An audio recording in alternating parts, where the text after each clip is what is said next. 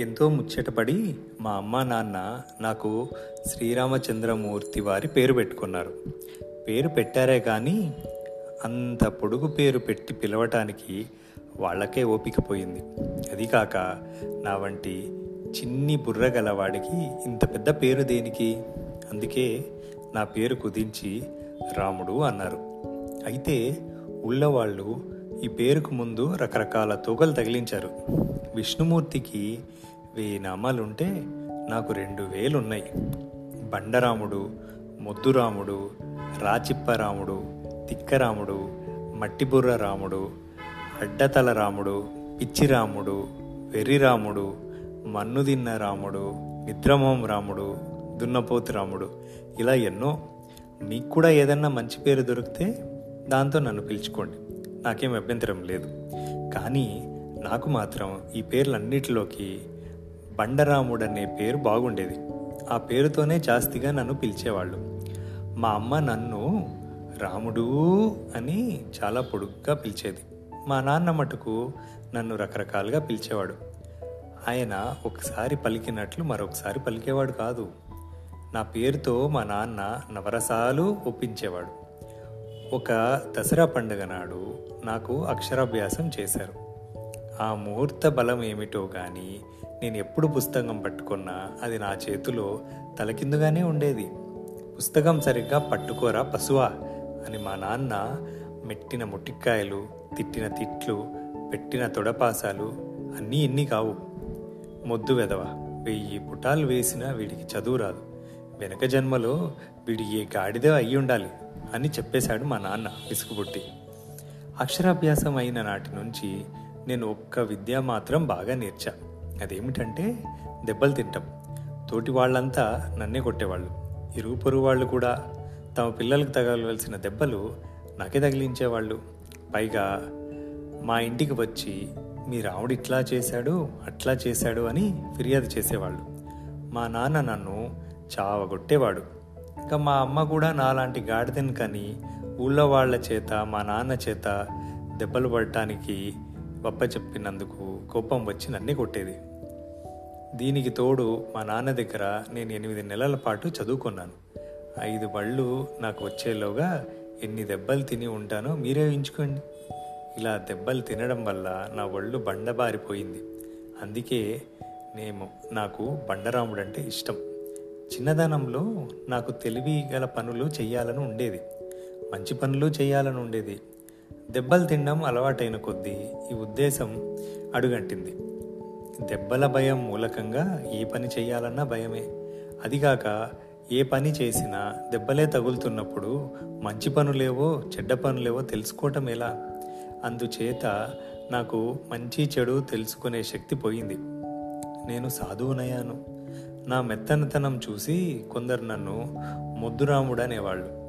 ఇంకా నాకు పెద్ద చదువులు చెప్పడం మా నాన్న వల్ల కాలేదు.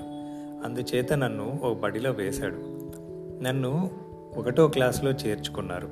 మా క్లాసులోకెల్లా నేనే పొడుగు. వయసులో కూడా నేనే అందరికన్నా పెద్ద. అందుచేత మిగిలిన వాళ్ళకెవరికీ తెలియని విద్య ఒకటి నాకు తెలుసు. అదేమిటంటే చచ్చినా నోరు విప్పకపోవటం.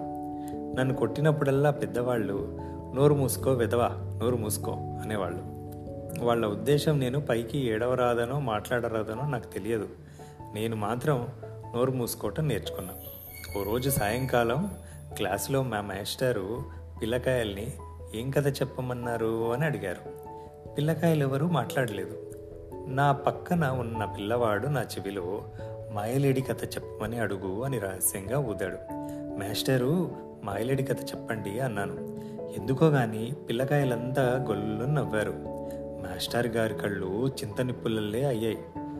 ఆయన పళ్ళు పటపటా కొరుకుతూ అంబాశక్తి మల్లె ఒక్క అడుగు అడుగు వేసుకుంటూ చేతిలో పెత్తం ఊపుతూ కోతి వెదవ పుండాకోర్ బద్మాష్ అని తిడుతూ నా మీదకి వచ్చాడు. ఎన్ని దెబ్బలు తిన్నానో నేను లెక్క పెట్టలేదు. ఆ దెబ్బలతో ఆయన కోపం తీరిందో లేదో తెలియదు. అసలు ఆయన నన్ను ఎందుకు కొట్టింది? నేనేం తప్పు చేసింది? నేను ఎరగను. వాచిన కళ్ళతో ఊరెలాగా పొంగిన వీపుతో ఇంటికి వెళ్ళేటప్పుడు మా క్లాస్ పిల్లకాయ ఒకడు నాతో చెప్పాడు. మాస్టర్ గారి పేరు రమణయ్యట. ఆయన చకచక ఎవరికీ అందకుండా నడుస్తాడట. అందుచేత ఆయనకి మాయలేడని పేరు పెట్టారట. అందుకనేనట ఆ పేరంటే ఆయన కోపం. మర్నాడు నాకు బడికి పోవటానికి బుద్ధి పుట్టల. కానీ మా నాన్న మొట్టిక్కాయల కంటే పంతులు గారి బెత్తమే నయమని వెళ్ళాను.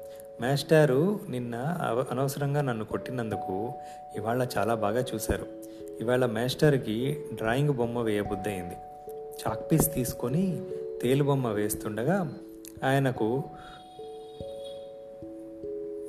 పొడుం పీల్చవలసిన అవసరం వచ్చింది. రెండి నుండి పొడుం డబ్బి తీస్తూ అందులోనే చూ చూసుకుంటే అందులో పొడుం లేదు. ఆయన నాకేసి చూసి నవ్వి ఎంతో అపేక్షగా ఒరే నాయనా రాముడు ఇలా రా అన్నాడు. నాకు చెమటలు పోసాయి.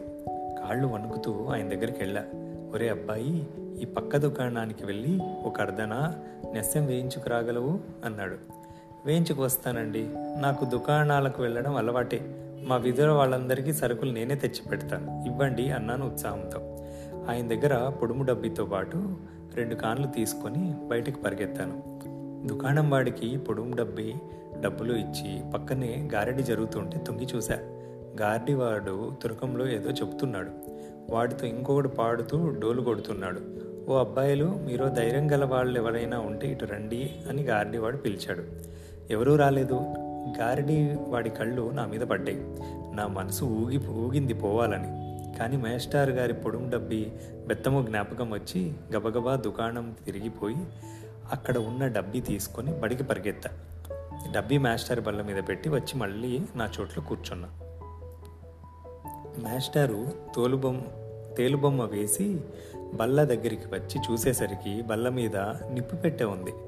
ఇదేమిటి అని దాన్ని తెరిచి చూసేసరికి అందులో ఒక తేలుపిల్ల బయటికి వచ్చింది. రాముడు మాస్టర్కి తేలుపిల్ల బహుమానం ఇచ్చాడు అని క్లాసులో పిల్లకాయలు అరిచారు. నా వీపు చెడిందనుకున్నా. పొడి మీదిరా రాముడు అని అయ్యవారు అడిగారు. అప్పుడు నాకు తెలిసింది నేను పొడుము డబ్బీకి మారుగా ఎవరో అల్లరి పిల్లకాయ పెట్టిన నిప్పు పెట్టి తెచ్చానని. ఇప్పుడే వెళ్ళి క్షణంలో తెస్తానండి అంటూ మళ్ళీ దుకాణానికి దౌడి తీశా. నా స్థితి కనిపెట్టి దుకాణదారు నన్ను చాలాసేపు ఏడిపించి నా చేత నీళ్ళు తెప్పించి దుకాణం ఓడిపించి ఆఖరికి డబ్బు ఇచ్చి పంపించాడు. ఆ విధంగా ఆ రోజు భగవంతుడి అనుగ్రహం వల్ల నాకు దెబ్బలు తప్పాయి. పొద్దున్నే లేచి ఎవరి ముఖం చూచానో బాగుంది రోజు దెబ్బలు తప్పాయని సంతోషించాను.